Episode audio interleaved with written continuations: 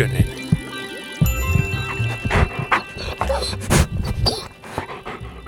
Millainen koira kotonasi asuu? Vilkas vai rauhallinen, impulsiivinen vai harkitseva? Koirissakin on erilaisia persoonallisuuksia. Näistä piirteistä kertyy koko ajan lisää tietoa. Jos tämän tiedon hyödyntää arjessaan, yhteiselosta koiran kanssa tulee sekä helpompaa että antoisampaa. Elämä esimerkiksi ADHD-koiran kanssa vaatii aivan eri asioita omistajalta kuin jos kotona asuisi hyvin rauhallinen yksilö. Jos pysähdymme pohtimaan, millainen otus oma koira oikeasti on, voimme paremmin ymmärtää, mitä siltä on kohtuullista odottaa. Ja miksi joidenkin koirien kanssa täytyy tehdä enemmän työtä kuin toisten. Vaikka kaikki ei aina suju oman mielen mukaan, kyse ei välttämättä ole koiran tyhmyydestä. Moni aina kysyy, että no minkälainen on sitten niin se älykäs koira. Ja mä aina sanon, että, että mulla saattoi olla siitä joku käsitys ennen kuin mä rupesin tekemään testejä, mutta nyt se on niin kuin muuttunut sekin käsitys. Koska musta tuntuu, että, että se, mikä meille on hyödyllistä koiran älykkyyttä, niin, niin tota, tai se, mikä ko- on koiran niin ongelmanratkaisun taitavuutta, niin aina ei ole meille hyödyllistä älykkyyttä. ei ole hyvä, jos se osaa avata oven esimerkiksi joo, joo, kyllä, kyllä. Että sehän ei aina niin kuin meidän hommaa helpota ollenkaan kouluttajana. Että jos koira oppii supernopeasti ja, ja to, on, on hyvin itsenäinen, niin, niin tota, se ei tee meidän hommasta helpompi. Mitä meidän täytyy olla hyvin tarkkoja, mitä me opetetaan. Ja, ja että me opetetaan se asia, mitä opetetaan, niin oikein kerralla.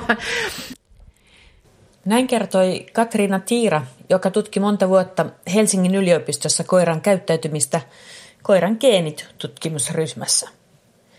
Nyt hän on kehittänyt testejä tutkimuksiin perustuen, joilla selvitetään koiran ominaisuuksia, oppimiskykyä, ongelmanratkaisutaitoja ja persoonallisuutta. Testeistä kertyy maailmanlaajuisestikin ainutlaatuista tietoa. Tiede on selvittänyt muun muassa, että koirat eroavat persoonallisuuspiirteiltään. Nyt mietitään, onko tunnollisuus osa koiran luonnetta ja onko koiralla metakognitiota, eli pystyvätkö ne tietämään esimerkiksi sen, milloin ne eivät tiedä. Koiratutkimus on nostanut päätään viimeisen 20 vuoden aikana muutenkin. Nykytietämyksen mukaan koira kommunikoi ihmisen kanssa kuten pieni lapsi, tosin ei kielellisesti, vaan katseella. Katseen seurantalaitteella on pystytty selvittämään, että koira katsoo kuvia saman tapaan kuin ihminen ja että katse suuntautuu erityisesti silmiin ja suun seutuun. Koira tunnistaa kuvista ilmeitä ja reagoi erityisesti vihaisiin kasvoihin. Tosin oksitosiini muuttaa tätä. Sieramin annettu oksitosiinisuihke saa huomion pois vihaisista kasvoista myös koirilla kun oksitosiinipitoisuudet on koholla, niin silloin on tämmöinen sosiaalisempi ja rohkeampi ja uteliaampi, vastaanottavaisempi olo, eikä tämmöiset uhkaärsykkeet tunnu niin voimakkailta. Ja silloin kiinnittää enemmän huomiota miellyttäviin ärsykkeisiin, niin kuin nyt hymykasvoihin esimerkiksi. Oksitosiini on kuuma tutkimusaihe tieteessä ylipäänsä. Sillä vaikuttaa olevan tärkeä merkitys myös ihmisen ja koiran välisessä suhteessa – Näistä aiheista kertoo Sanni Somppi Helsingin yliopistosta. Mia-Maaria Kujala puolestaan on paneutunut siihen, miten ihminen näkee koiran. Emme pääse irti ihmisen tavasta ajatella. Näemme esimerkiksi oman koiran huononkin käytöksen positiivisemmin kuin muut. Tutkimuksissa on nähnyt, näkynyt esimerkiksi sillä lailla, että, että koiran omistajat joskus aliarvioi oman koiran aggressiivisuutta Eli siis, että jos kysytään, näytetään samaa koiran käyttäytymistä ja sitä arvioi koiran omistaja ja sitten joukko koiran käyttäytymisen ammattilaisia, niin silloin se koiran omistajan arviot sitä aggressiivisuudesta on vähäisempiä pienempiä kuin niiden koiran käyttäytymisen ammattilaisten, joille se on ihan semmoinen ulkopuolinen. Näihin asioihin palaamme myöhemmin tässä tiedeykkösessä, jossa siis kurkistamme koiran pään sisään ja samalla myös vähän ihmisen. Minä olen Pirjo Koskinen, tervetuloa mukaan. Mennään aivan ensimmäiseksi Katriina Tiiran kehittämiin testeihin, joilla selvitetään koiran käyttäytymistä ja persoonallisuutta sekä muistia, oppimisnopeutta ja ongelmanratkaisutaitoja. Yhdistämme monet näistä ominaisuuksista koiran älykkyyteen. Mä, mä oon sitä mieltä, että ei meidän testit lainkaan niin kuin sitä ylä, niitä koiria, jotka, jotka niin kuin ratkaisee kaikki tuosta vaan, niin eihän ne saavuta ollenkaan niiden sitä yläpäätä sieltä. Että se, on, se on ihan selkeä juttu. Ja, ja tiedän, että, että siellä on paljon vielä sellaista, sellaista saavutettavaa ja testattavaa. Meiltä vaan oikeastaan menetelmät puuttuu. Ja siinä mielessä, niin kuin vaikka mä, mä en todellakaan sano, että koira on meillä älykkäin eläin. Tämä vaan, ja, ja tiedetään, että, että koira ei suinkaan ole verrattuna, jos on vaikka tämmöisiä standardiongelmanratkaisutehtäviä, kun on tehty muillekin eläimille, niin ei koira siellä ole ykkönen. Mutta äh, joka tapauksessa, vaikka se lajina ei ole huippu, niin, niin tota, ei me vielä olla näillä nykyisillä testeillä saavutettu sitä, mitä kaikkea koira pystyy ymmärtämään ja käsittämään. Ja, ja ehkä mä, mä olen niin kuin mun, tavallaan mitä nuo testit on mulle tehnyt, on se, että mun, mä, mä oon aika tämmöinen niin realisti, mutta ehkä mulla on nyt niin kuin avautunut enemmän se, että okei, että täällä on aika paljon sellaista, mistä me ei tiedetä vielä mitään. Ja mä oon vakuuttunut, että kunhan me saadaan niin kuin niitä testimenetelmiä ja, ja tapoja testata näitä, niin kuin, mihin se koira kykenee, niin me tullaan tietämään kyllä hämmästymäänkin ehkä. Ja tosiaan nyt hyppään tähän yhteen mielenkiintoiseen asiaan, mikä me ollaan havaittu, havaittu tota niin, jo aika, aika paljon aikaisemmin, ennen kuin itse asiassa mä tajusin, että tajusin koko tiedostin, että tämä on oikeasti vielä avoin ongelma. Eli tämmöinen, onko koiralla metakognitiota? Eli tietääkö se asian, tietääkö se sen, että se ei tiedä? Eli kertoisi aika vähän niin kuin isommasta ajattelukyvystä. Kertoisi tai... isommasta ajattelukyvystä, mitä me, niin kuin, mitä me oletetaan, että eläimillä on. Ja tästä on olevassa vähän semmoista sekalaista tutkimusta ja, ja ei ehkä niin suurta va, va, vahvistusta vielä sille. Ja kun taas sitten me nähdään tuolla aika helposti se, että kun koira ei tiedä, niin se muuttaa käyttäytymistään. Tai, tai tavallaan, että meillä on esimerkiksi sellainen helppo tehtävä, tai sen tehtävä, joka on aluksi helppo harjoitteluvaihe. Ja siinä täytyy vain valita astia. Ja sehän on, alla on minkä alla on ruoka. Ja sehän on itse asiassa koiralle niin kuin, tosi helppo. Se tarvii vain lähestyä sitä astiaa. Ja, ja tota, niin, niin sitten kun se, ja tämä sujuu yleensä ongelmitta, mutta kun se homma muuttuukin vaikeaksi, niin tämä koira, ää, ei kaikki koirat, no jotkut koirathan ymmärtää, noin 30 prosenttia ymmärtää sen, ja, ja tota, niille se ei välttämättä ole sen kummallisempi. Ei olekaan vaikea. Ei olekaan vaikea. Joo. Niillekin voi aluksi olla niin, että, että ne lähteekin miettimään, että hetkinen, miten tämä meni. Ja, ja tota, kun ne on epävarmoja siitä omasta tietämisestään, tai sitten esimerkiksi kun ne ei aluksi tiedä sitä, niin ne hidastaa sitä ratkaisuvauhtia ja epäröi. Ja mä näen paljon sitä, että, että koira katsoo sitä astiaa ja mua ja tekee, tekee pieniä aloitteita, että voisiko se ehkä olla tuo, tai osa kieltäytyy kokonaan valitsemasta. Osa kokee, että on liian vaikea tehtävä. Mä en voi valita, vaikka tässähän ei suinkaan mitään rangaistusta ole. Tässä ei ole mitään muuta tarjolla kuin, kuin tyhjä astia tai ruoka-astia. Ja, ja tota, se on ollut tosi mielenkiintoista. Ja itse asiassa mua on aika lailla niin järkyttänytkin osittain se, se että miten niin kuin tavallaan kun epävarmaksi koira muuttuu, vaikka ei ole tiedossa edes rangaistusta. Ja muistan yhdenkin koiran, joka muuten rakasti näitä tehtäviä yli, siis todella paljon ja oli innoissaan mukana. Mutta kun se koki, että tämä oli liian vaikea tehtävä, sille että se teki kaksi kertaa väärin ja sen jälkeen se asteli tämän huoneen reunalle, kävi makaamaan sinne seinän viereen ja, ja häntä ei saatu niin kuin siihen mukaan siihen tehtävään. Sitten me vaihdettiin, että okei, tehdään jotain muuta, niin sitten se tuli innolla, että no niin, kiva. Se vähän niin kuin lannistui siitä, että Hän lannistui, joo. Ja myöskin sitä samaa näkyy, vaikka tämmöinen tunnollisuuspiiri on semmoinen, mitä, mitä keskustellaan, voiko koirilla olla, ja tällä hetkellä osa tutkijoista on sitä mieltä, että voi olla eläimillä tämmöinen ihmis, kuin ihmisillä tämmöinen tunnollisuus, persoonallisuuspiiri. Ja, ja mä en, ole vielä, en pysty todentamaan sitä vielä millään tavalla, mutta, mutta omasta mielestäni näen sitä tuolla, tuolla eli, eli halu tehdä oikein ja halu, halu tehdä niin, että omistaja on tyytyväinen ja kaikki on hänen tyytyväisiä, halu valita oikein, kun sitten taas on paljon myös niitä koiria, joilla on ihan sama, mitä, mitä muut ajattelee siitä, onko tämä oikein vai väärin. Pääasiassa, että hänellä on hauskaa. Semmoinen vilkasellosa koira, joka vaan touhuaa. Joka ja... vaan touhuaa ja, ja nauttii siitä, että saa täällä vähän, silloin tällä vähän makkaraa. Aina ei onnistu tehtävässä, mutta ihan sama. ei edes niin tarkkaan mieti, että mistä on ei, kyse. Ei ehkä välttämättä jää miettimään oikeastaan mitään. Ja siellä, siinä nimenomaan mun mielestä just niin kuin, ihan niin kuin ihmisilläkin, niin se taustapersonallisuus vaikuttaa meidän kognitiivisiin kaikkiin suorituksiin niin kuin tosi paljon. Ja yksi, yksi, mikä on, niin on impulsiivisuus ja itsehillintä. Molemmat vaikuttaa ihmisillä tosi paljon elämän aikana kaikkiin osa-alueisiin oikeastaan ja, ja ehdottomasti kognitiivisiin suorituksiin. Ja, ja niin se koirallakin näyttää, näyttää tapahtuvan. Ja tämä itsehillintä todella ihmiselläkin on semmoinen asia, että se me tiedetään psykologisista pitkäaikaista tutki, tai pitkittäistutkimuksista, että, että se ennustaa esimerkiksi niin kuin suht hyvää elämänkulkua, Joo. hyvää ehkä opiskelumenestystä, ammattia, Kyllä. vähän vakaata perheelämää.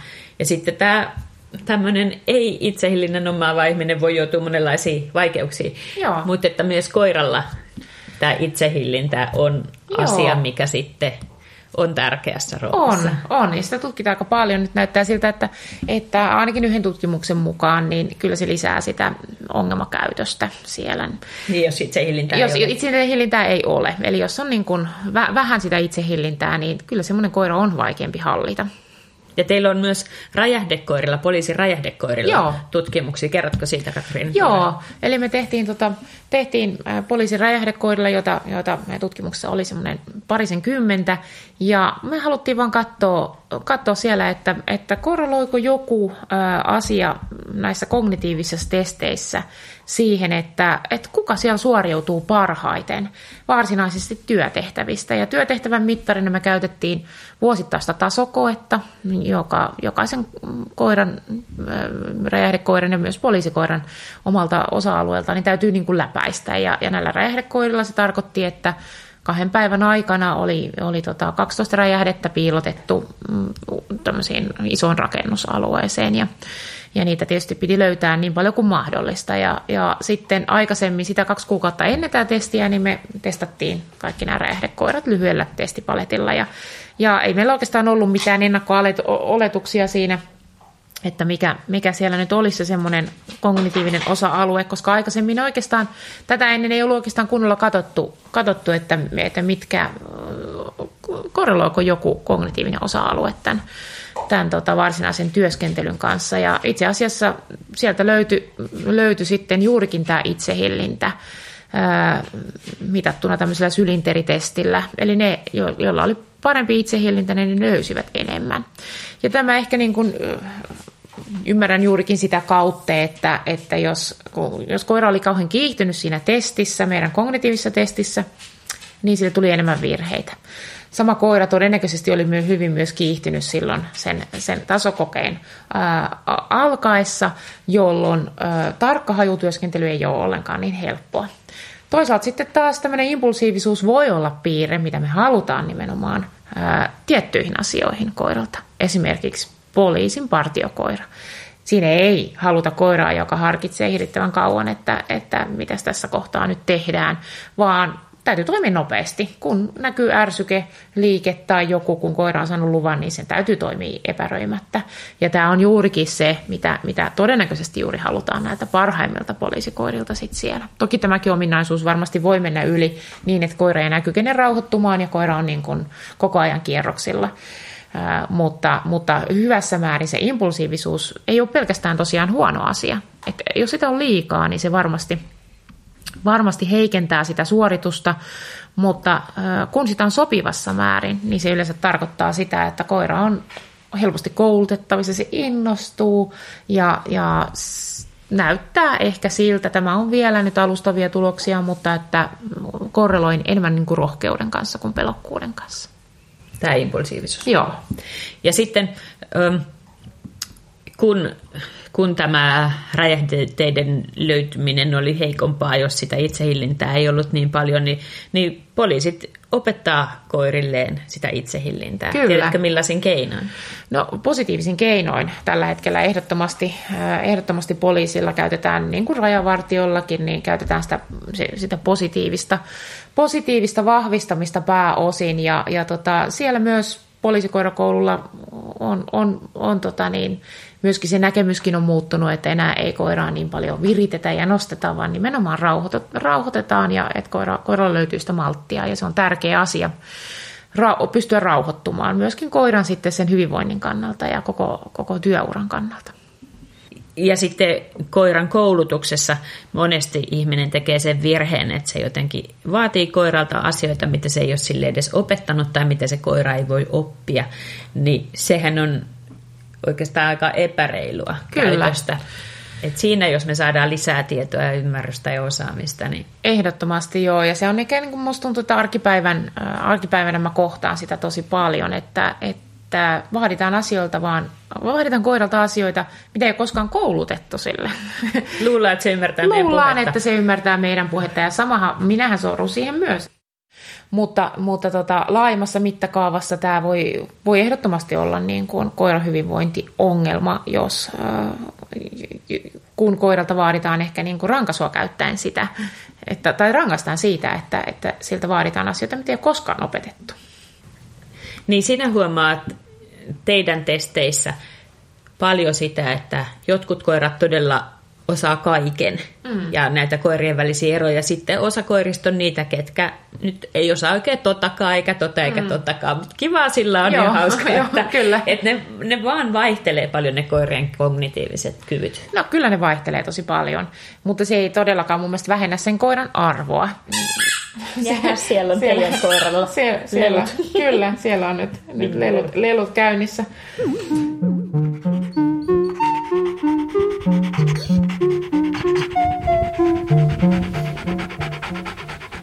Koiralla on aivan erityinen kyky lukea ihmisen eleitä. Tähän havahduttiin tieteessäkin parikymmentä vuotta sitten. Silloin oivallettiin, että koira käyttäytyy kuin pieni lapsi, joka ei vielä osaa puhua. Jos pallo on mennyt sohvan alle, se tapittaa ihmistä, kääntää katseen palloon ja takaisin ihmiseen, pyytää näin apua pallon hakemiseen.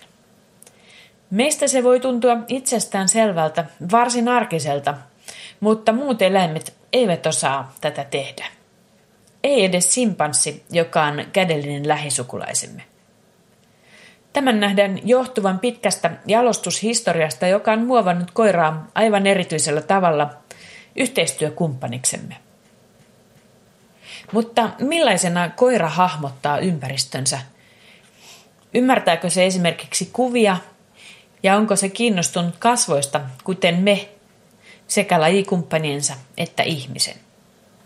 Tutkija Sanni Sompi Helsingin yliopistosta lähti selvittämään katseenseuranta laitteella, tunnistaako koira kuvista kasvoja.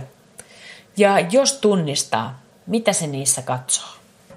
Tämmöiseen vuorovaikutukseen liittyviä, liittyviä samankaltaisuuksia löytyy, mutta nämä on ollut ne suurimmat jutut, koska se on niin kuin todettu, että ihmisellä se katsekontakti ja kasvon, kasvon eleiden ja ilmeiden lukeminen on semmoinen sosiaalisen vuorovaikutuksen pohja niin esimerkiksi puheessa me tässä koko aika vuorotellaan sen katseen perusteella, että mahdollisiko sä lopettaa nyt ja Niinpä. kysynkö, onko nyt mahdollista kysyä kysymys ja näin. Että koko näin. aika se, se, tar- se on niin kuin sitä sujuvan kommunikoinnin takeena se, että me katsomme toisiamme Kyllä. silmiin. Niin. Ja koiralle se tuntuu olevan tosi luonnollista jo hyvin pienestä pennusta.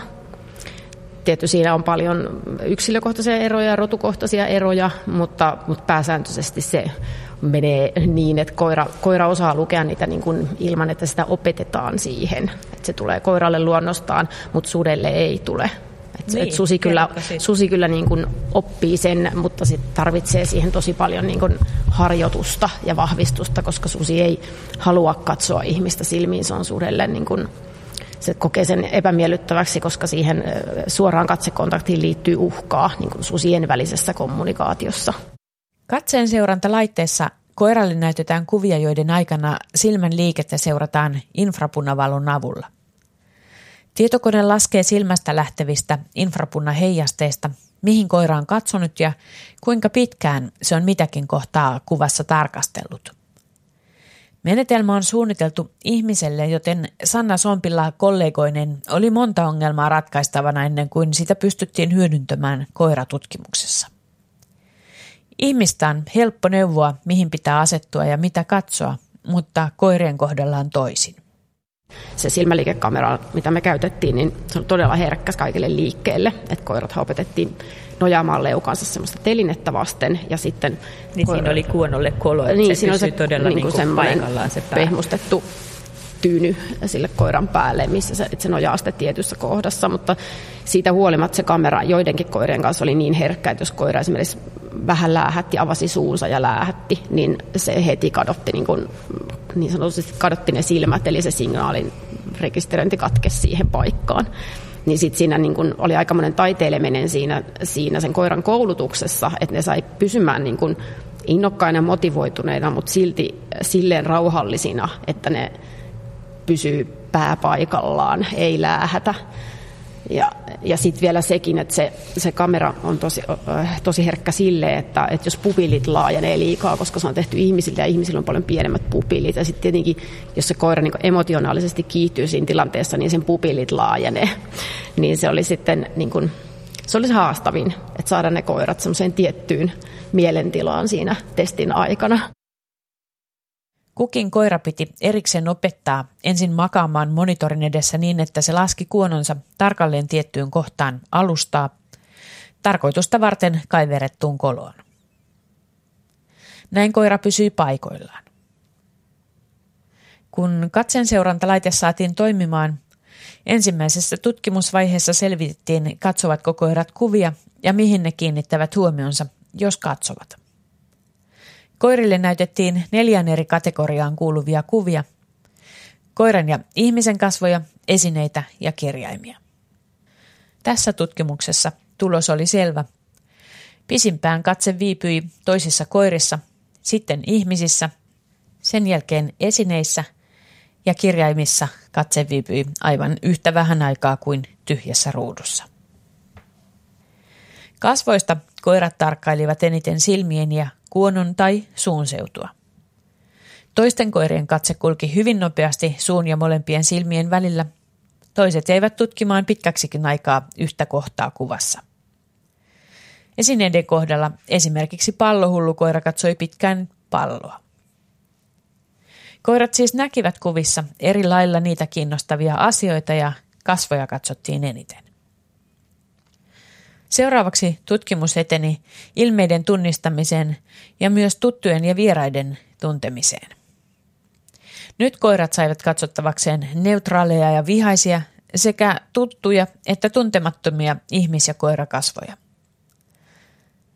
Tuloksista selvisi, että kasvojen ilmeillä oli merkitystä. Vihaiset naamat vetivät puolensa pidempään kuin neutraalit kasvot. Myös tuttuja katsottiin eri tavalla kuin vieraita. Sekä koira- että ihmistuttuja tarkasteltiin kauemmin kuin muita kasvoja. Surahan me ei voida sanoa, että tunnistiko se, mutta ainakin se katsekäyttäytyminen oli erilaista, että siinä mielessä voidaan olettaa, että se näki niissä jotain eroa, koska, koska ne katsoi eri tavalla ne tutut ja vieraat, vieraat kasvot sekä koirissa että ihmisissä ja, ja katso myös eri tavalla ne väärinpäin olevat ja oikeinpäin olevat. Eli se vahvisti sitä meidän käsitystä siitä, että kyllä se koira siinä kasvot näkee ja, ja että ne mekanismit taitaa olla aika samanlaisia kuin mitä ihmis, ihmisiltä on löydetty. Eikö, eikö sitä tiedetäkin, että koirilla on aivoissa myös sellainen alue, mikä ihmisellä yhdistetään, että tällä alueella aivoissa kasvot tunnistetaan? Joo, kyllä, kyllä nykyään tähän tiedetään. Silloin sitä ei vielä tiedetty Aha. silloin 2011, mutta, mutta nykyään se on fMRI-tutkimuksilla todennettu, että siellä tosiaan on, on vastaavanlainen kasvon tunnistusalue, joka reagoi eri tavalla koiran naamoihin ja ihmisnaamoihin ja esineisiin. Eli siellä on sitten erikoistuneita alueita, missä on tietyt solurykelmät niin kuin ihmisnaamalle ja koiranaamalle. Niin. Ja... Joo. Aika merkillistä. Kyllä, ja sitten se, että no meillä, meidän omassa tutkimusryhmässähän me silloin EEGllä mitattiin myös ja todettiin se, että sieltä tulee erilaiset vasteet koiran naamoille ja ihmisnaamoille. Eli se, että, että kyllä ne todellakin niin kuin käsittelee ne kasvoina ja näkee ne eri tavalla. No sitten nämä vihaiset kasvot versus neutraalit tai leppoisat kasvot. Joo. Miten niissä ne erot tuli näkyy? No siinäkin tuli semmoinen, semmoinen taas se sama, sama ilmiö vastaan, että koirat tuli ne on niin yleisellä tasolla kiinnostuneempia koiran kasvoista kuin ihmiskasvoista. Mutta kaikista mielenkiintoisinta siinä oli se, että kun näytettiin näitä vihaisia naamoja, niin niissä silloin kun näytettiin koiran kuvaa, niin koiran katse ikään kuin nauliutui niihin, kats, niihin kasvoihin. Koira katsoi niitä niin kuin pitkään, pidempään kuin neutraaleja tai hymy, tämmöisiä positiivisia koiran kasvoja, mutta sitten jos näytettiin ihmiskasvoja, niin silloin se väisti niitä. Silloin se katsoi niitä vähemmän aikaa kuin ihmisen mm, kuin, hymyileviä tai neutraaleja. Eli se tulkinta oli se, että, että ne koiran kasvot menee todennäköisesti vähän tämmöistä niin kuin alkukantaisempaa reittiä siellä aivoissa. että kun se on oman lajin kasvot, niin se uhka uhkaärsyke on, niin kuin, se on tämmöinen evolutionaarinen mekanismi, että älä irrota katsettasi mistään uhkaavasta, koska se on vaarallista, että kannattaa pitää, pitää katse kiinni siinä. Tutkia koko ajan, että hyökkääkö se toinen. Niin, tai... niin että se on ihmisilläkin todettu, todettu se ilmiö, että se on, se on tosi vahva, että tämmöinen niin kuin biologinen, evolutionaarisesti niin kuin merkittävä uhka, niin se, se vetää katseen puoleensa ja siitä on vaikeampi saada katsetta irti. Ja se on tämmöinen hyvin automaattinen mekanismi. Ja sitten, mutta sitten mietittiin tätä, että no minkä takia sitten näiden ihmisnahkasvojen kanssa käy niin kuin just päinvastoin, että koira väistää niitä, mutta se on sitten taas todennäköisesti tätä, tätä tämmöistä enemmän, mm, no ei ehkä niinkään opit, no myös opittua käytöstä voi olla, mutta tämän domestikaation, kesyyntymishistorian tuotosta. Eli koiran, koiralle on hyvin luontaista se, että koira mieluummin mieluummin semmoisessa tilanteessa niin kuin haluaa miellyttää ihmistä kuin, kuin haastaa. Hieroa sopua. Niin. Minä menen pois, niin. ei minusta ole haittaa. Niin. Et tietty sielläkin oli yksilöllisiä eroja paljon, mutta noin, niin kuin, tut, noin tutkimustulokset nyt on tietenkin aina siinä mielessä yleistyksiä, että ne on sitten semmoinen tilastollinen todennäköisyys sille, että suurin osa koirista katsoo näin. Niin ja siis todellakin, että sitten jos on vartiointiin jalostettuja koiria, niin sen täytyy tietenkin käyttäytyä ihan eri tavalla kuin joku seurakoira tai sitten yhteistyössä ihmisen kanssa paimentamisen Joo, kyllä, koira. Kyllä. Et me, et meillä siinä oli sen verran vähän kuitenkin niitä koiria, että me, meidän tutkimusten perusteella ei voi tehdä tämmöistä rotujen välistä vertailua juurikaan. Ja sitten meillä oli vielä se, että suurin osa niistä koirista, mitä meillä osallistui, niin oli, oli paimenrotusia. Ensimmäiset ilmeiden tunnistamistutkimukset sekä koulutetut koirat osoittautuivat myöhemmin hyödyllisiksi kansainvälisesti. Myös unkarilainen tutkimusryhmä, toistaiseksi merkittävin koiran kognitiota tutkiva ryhmä maailmassa, yritti saada tuloksia katseen seurannasta, mutta siitä ei tullut mitään, koska he eivät kouluttaneet koiria pysymään paikallaan. Niinpä he ottivat Sanni Sompin tutkimusryhmään yhteyttä ja pyysivät yhteistyötä oksitosiinin vaikutuksia selvittävässä tutkimuksessa. Oksitosiini on noussut kuumaksi aiheeksi viimeisten vuosien aikana ihmistutkimuksessa. Jo pitkään on tiedetty, että se vaikuttaa muun muassa äidin ja vastasyntyneen väliseen kiintymykseen, mutta nyt sen vaikutuksia selvitetään laajemmin. Näyttää siltä, että oksitosiinilla on tärkeä merkitys myös ihmisen ja koiran välisessä suhteessa. Seuraava vaihe oli semmoinen, siinä oli silloin 40 koiraa osallistu siihen. Ja se oli sellainen se koeasetelma, että yksi koira kävi aina kahtena päivänä siinä testissä ja toisena päivänä sille annettiin nenäsumutteena oksitosiinia ja toisena annettiin vain tämmöistä placepoliuosta, eli ihan vain suolaliuosta, millä ei ole mitään vaikutusta sen koiran fysiologiaan. Niin se oksitosiini on tavallaan semmoinen aivojen hormoni, Joo, Joo. oksitosiini on aivohormo, aivojen hormoni, kyllä. ja sitten ne katso lyhyen kuvasarjan, missä oli vihaisia ja hymyileviä mieskasvoja, ihmiskasvoja pelkästään oli siinä tutkimuksessa, siinä ei ollut koiran kasvoja ollenkaan. Ja sitten sitä oksitosiinisumutetta ruiskutettiin nenään ja, ja sitten tutkittiin, että miten se vaikutti se oksitosiini Joo. niiden? Joo, sitä oksitosiinia annettiin niille koirille, koirille ja sitten siinä kesti semmoinen 45 minuuttia niin kun se alkoi vaikuttaa ja sitten sen, kun se, oli, kun se alkoi vaikuttaa, niin me testattiin, testattiin, miten ne katsoi ja siinä kävi sillä tavalla, että sinä päivänä, kun ne ei ollut saanut oksitosiinia, eli kun ne tuli tämmöisenä ihan, ihan niin kuin normaali tilassa sinne ja saivat vaan sen placeboliuoksen, niin, niin silloin ne kiinnitti enemmän huomiota niihin vihasiin naamoihin kuin hymyileviin naamoihin, ja niiden pupillit oli suuremmat, katselle, kun ne katseli niitä vihaisia naamoja, kuin ne katseli niitä hymyileviä. Eli, eli, eli todennäköisesti se, niin kuin se, ne vihaset mieskasvot niin kuin nosti niissä tämmöisen emotionaalisen viritystilan, että ehkä tuli vähän semmoinen, että tänä huikauhistus, mikä tuossa nyt on, olotila. Ja sitten toisena päivänä, kun niille taas annettiin sitä oksitosiinia, niin silloin niitä kiinnostikin enemmän hymyilevät kasvot ja niiden pupilit oli suuremmat, kun ne katsoi näitä hymykasvoja verrattuna niihin vihaisiin. Eli sitten ne vihaset ei enää ollutkaan niin merkityksellisiä. Ne ei ollut ehkä, ehkä tuntuneetkaan enää niin uhkaavilta, koska oksitosiinilla on todettu nimenomaan tällainen, niin kuin, tällainen vaikutus, että se sen, kun, kun oksitosiinipitoisuudet on koholla, niin silloin, silloin on tämmöinen sosiaalisempi ja rohkeampi ja uteliaampi, vastaanottavaisempi olo, eikä tämmöiset uhkaärsykkeet tunnu niin voimakkailta.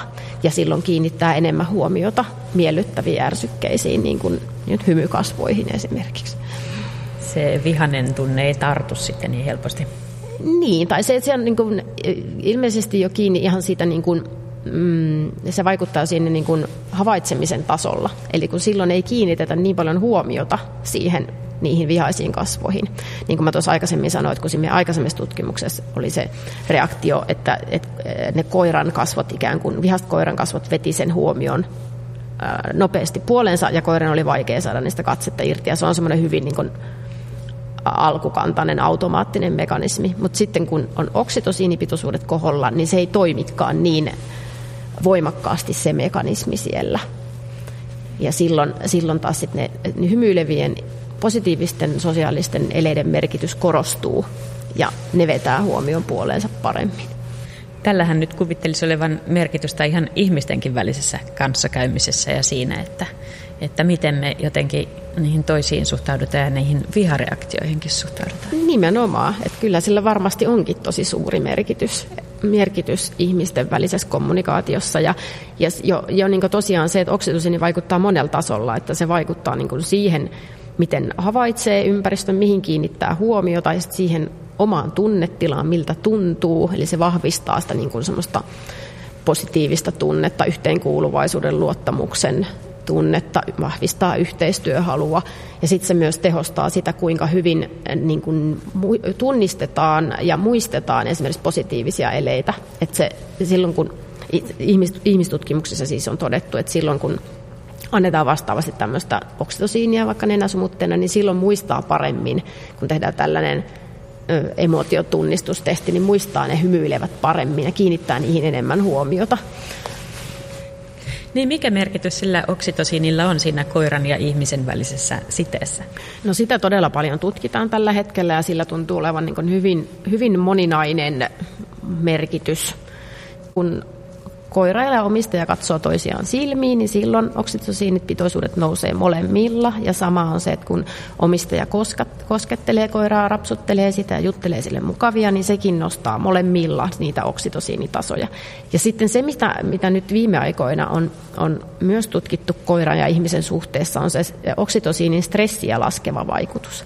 Eli oksitosiini toimii myös tämmöisenä stressi, stressipuskurina ja se on ehkä se, minkä takia koirat myöskin on lyöttäytyneet, lyöttäytyneet ihmisen seuraa ja haluaa luoda ihmiseen sen kiintymyssuhteen, koska ihminen toimii niille tämmöisenä turvasatamana. Eli se ihmisen läheisyys, ihmisen katsekontakti ja ihmisen kosketus laskee niiden stressitasoja. Ja niinhän se on myös ihmisellä, että ihmisethän myös pitävät koiria ehkä sen takia, että ne on niitä semmoisia verenpaineen laskijoita. Tosin sehän myös se oksitosiini, se ei ole pelkästään se tunne, vaan se ihan oikeastikin lisää sitä koiran yhteistyöhalukkuutta ja myös sitä, kuinka hyvin se lukee niitä ihmisen eleitä, niin kyllähän se ihan kirjaimellisesti parantaa sitä yhteistyötä, että ei se ole vaan semmoinen illuusio, että mikä se olisi vaan semmoinen oksitosiini humahduksen aiheuttama tunne, kyllä se on ihan semmoinen todellinen. Tämä on kyllä jännä asia, että sekin pystytään jo oikeastaan aika hyvin selittämään, että miksi ihmisen ja koiran välille on tullut se vahva side. Ja niin, no tietenkin nämä on vain sikäli niin kuin arvauksia, hyviä arvauksia, mutta kyllä niillä alkaa aika paljon olemaan, olemaan semmoista evidenssiä, että kyllä se siltä nyt vaikuttaa, että näin on käynyt. Ihmisen ja koiran välisessä suhteessa on tieteellisestikin siis jotakin aivan erityistä. Koira-arjessa on silti paljon tilanteita, joissa ymmärrämme koiraamme väärin. Tulkitsemme sille tunteita, jotka ovat koiralle liian monimutkaisia. Nykykäsityksen mukaan koirat tuntevat kyllä perustunnetiloja, eli ne iloitsevat, pelkäävät ja tuntevat aggressiota, mutta esimerkiksi katkeruuteen, kateuteen tai häpeään ne eivät pysty. Tämä johtuu siitä, että näihin niin sanottuihin sekundääritunteisiin tarvitaan sellaista tietoisuutta omasta itsestä, mitä koirilla ei ole. Ylipäänsä niihin tarvitaan pitkälle tilanteesta vietyä ajattelua, mutta koira elää hetkessä, reagoi kullakin hetkellä olevaan tilanteeseen. Näin miettii kognitiotieteilijä Mia-Maaria Kujala, joka tutkii tietämiseen liittyviä ilmiöitä.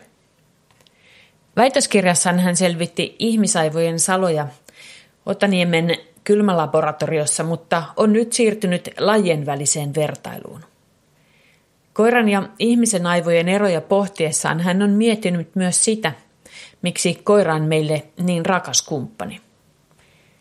Eikä vastaus välttämättä ole ihmistä imarteleva. Mä itse olen miettinyt monesti sitä, että, mikä on se, niin mikä tekee koirasta ihmisen parhaan ystävän. Ja mä mietin jossain vaiheessa näissä niin tunnetilojen tutkimuksia lukiessa, niin en niinkään omien tutkimusten perusteella, mutta, mutta muiden tutkimuksia lukiessa, niin jotenkin mielestäni koen semmoisen aha-elämyksen, että, että kun niin kuin ihmisen ja koiran ne, nimenomaan ne emootio, tunneperäiset reaktiot, niin ne on tietyltä osin samanlaisia semmoisissa perus, yksinkertaisemmissa perustunnetiloissa, niin kuin just ilo ja aggressio ja pelko, mutta sitten ne luultavasti monimutkaistuu ja on vähän niin nykytutkimuksen valossa on vähän erilaisia semmoisissa niin kuin, että sanotaan sekundaarisiksi tai sosiaalisiksi tunnetiloiksi. Eli esimerkiksi kateus tai ylpeys tai häpeä, tämmöisiä, mitkä niin kuin liittyy siihen omaan paikkaan siinä sosiaalisessa yhteisössä, niin Mä luulen, että tämä on siis tosiaan, että mä luulen, luulen, että tästä ei ole kunnollista tutkimusta, mutta mun mielestä se niin aivojen ja aivo, aivoalueiden välinen, välisen, välisten yhtey, yhteyksien ero ihmisellä ja koiralla, niin, niin se selittäisi vähän sitä erilaista niin kuin semmoista ähm, pidemmälle analysoitujen tunnetilojen eroa ihmisellä ja koiralla. Eli siis koira ei tuomitse sinua ja niin päin pois. Niin se on aina, aina katsoa, vaikka tuut kuinka myöhään kotiin, niin koira on aina iloisesti ottamassa vastaan. Ei, mm. sano, ei syytä, että mitä teit nyt, miten jätit minut tänne. Ja... Niin ja nimenomaan, että, että on niin kuin tavallaan aina semmoinen mukava kaveri. Mä jotenkin hahmotin, että, että siinä on ehkä se, se iso osa, että minkä takia koirien kanssa on tavallaan niin helppo olla kaveri, että siitä puuttuu se sellainen niin kuin ihmissuhteisiin liitettävä moni, monimutkaisuus. Konflikteista ei tule konflikteja. Mm. Tai koira ei ajattele asioita sillä lailla, että, niin kuin, että se kostaisi tai että jos minun on kohdeltu näin, niin sitten minäkin kohtelen toista tuolla tavalla. Niin. niin. Vaikka somessakin leviää paljon semmoisia videoita, missä omistaja tulee kotiin ja koira on vaikka levittänyt roskat kämpän ympäri ja sitten se on katuvana jossain nurkassa ja sitten me tulkitaan, että se koira osaa katua ja jotenkin olla sen omistajan edessä sille, että no nyt mä tein väärin. Mutta todennäköisesti koira ei sellaista tunnetta pysty kokemaan. No, tutkimusten mukaan niin ei ole todistusaineistoa sitä sillä lailla päinvastoin, että semmoisissa kokeellisesti manipuloiduissa tilanteissa, jos omistaja ei esimerkiksi tiennyt, että onko koira ottanut namin pöydältä vai ei. Ja sitten tutkittiin koiran käytöstä niin kuin riippuen siitä, että mitä se omistaja tiesi, niin sillä ei ollut niinkään väliä, että mitä se koira oli tehnyt, että oliko se ottanut namin pöydältä, vaikka sitä oli kielletty, vai eikö se ollut sitä ottanut pöydältä. Mutta sillä oli väliä, että miten se omistaja suhtautui siihen, että mitä, se omistaja, mitä sille omistajalle oli sanottu ja mitä, miten se omistaja luuli, että koira oli käyttäytynyt. Ei silloin, silloin, kun omistaja luuli, että koira oli käyttäytynyt väärin, että oli ottanut namin pöydältä, vaikka ei olisi saanut. Ja sitten mahdollisesti osa omistajista torui tai muuten toisen ilmikäyttäytymisessään, niin silloin ne sellaiset koirat osoitti enemmän sellaisia niitä eleitä, mitkä yhdistetään just tähän tällaiseen häpeään, että ikään kuin koira häpeää, semmoisia alistus, alistumiseleitä, kun sitten taas silloin, kun omistajalle oli sanottu, että koira ei ole ottanut namia. Ja ihan riippumatta, että sitä tehtiin sillä lailla tutkitusti, että riippumatta siitä, että oliko se koira ottanut sitä vai ei, niin se riippuu enemmän siitä omistajasta. Ja sitten taas joskus ihmiset sanoo, että mutta kun se tietää jo ovella, sen tietää jo ovella, että koira tulee vastaan jo, niin sitten näkee, että onko se tehnyt mitään pahaa, että se tietää jo sen siinä. Mutta kun se kuitenkaan ei ole niin sillä lailla yksi, yksiselitteinen se, vaan koira helposti oppii sen yksinkertaisesti sen, että, että jos koira tekee jotain, jonkun, jonkunlaista asiaa siellä kotona, niin siitä seuraa se, että tullessaan kotiin omistaja on suuttunut tai muuten, muuten ikävällä tuulella. Niin koira oppii sen toimintaketjun, assosioi sen yhteen. Ja tästä seuraa sitten, että viidennellä kerralla, kun näin on tapahtunut, niin pikkuhiljaa omistaja huomaa siitä koiran käyttäytymisestä, että no nyt se on repinyt sen roskiksen tai muuta vastaavaa. Mutta se, se, ei niin kuin, se johtuu silloin enemmän siitä, että koira on oppinut sen, että kun teen näin, niin omistaja suuttuu. Et se ei, niin kuin, ei tarkoita sitä, että se oikeasti häpeisi, vaan se osoittaa sitä, tavallaan lepyttää sitä omistajaa jo etukäteen, että ennen kuin, ennen kuin se ehtii olla kovin vihainen. Tämä on aika tärkeä asia, että, että me ei rangaista vaikka koiria vääristä asioista, sellaisista asioista, mihin niillä ei ole mitään niin kuin ymmärrystä ja käsitystä, että mihin tämä liittyy. Ja siinä, että, että mitä me voidaan odottaa koirit. Mutta koko aikahan ihminen tekee sitä, että se heijastaa itsensä kautta niitä toisen eleitä ja, ja mahdollisia tunnetiloja. Ja tietysti ylipäätään rankaiseminen ei koskaan ole kovin hyvä opetuskeino, että aina nyky, nykyymmärryksen valossa positiivinen vahvistaminen on huomattavasti parempi keino. Tehokkaampi. Niin, ei, ei pelkästään eläimillä, mutta myös ihmisillä hyvin varten otettava keino saada ihmiset tekemään asioita, mitä itse haluaa. Niin, että me itse heijastetaan sitä sille koiralle tunteita ja mm. ajatuksia. Ja sinä olet tutkinut paljon juuri tätä. Joo, joo mua tosiaankin kiinnostaa, kiinnostaa se, että tavallaan, että kuinka paljon me pystytään sanomaan, miten me saadaan selvitettyä siitä koiran käyttäytymisestä, mielenliikkeestä, niin kuin, että mikä osa siitä on, on niin kuin totta ikään kuin, kun tiedän ihmismielen toiminnasta sen, että, että me ei aina nähdä ihan totta asioissa. Siinä on vähän subjektiivista näkökulmaa.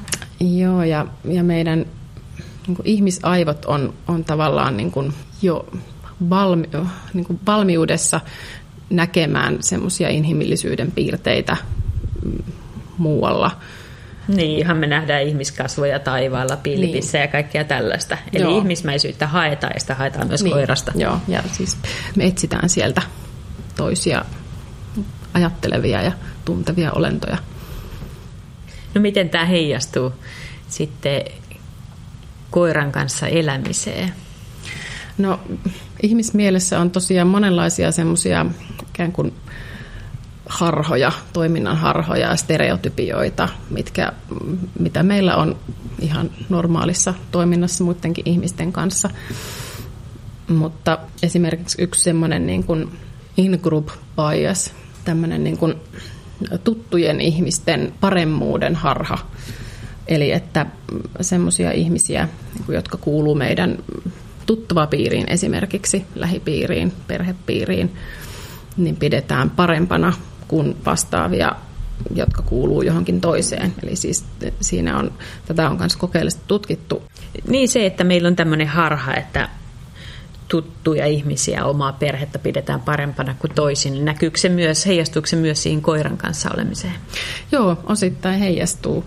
Meidän koirakin on, on meidän lähipiiriä, niin siihen, siihen sitten suhtaudutaan vähän samalla lailla.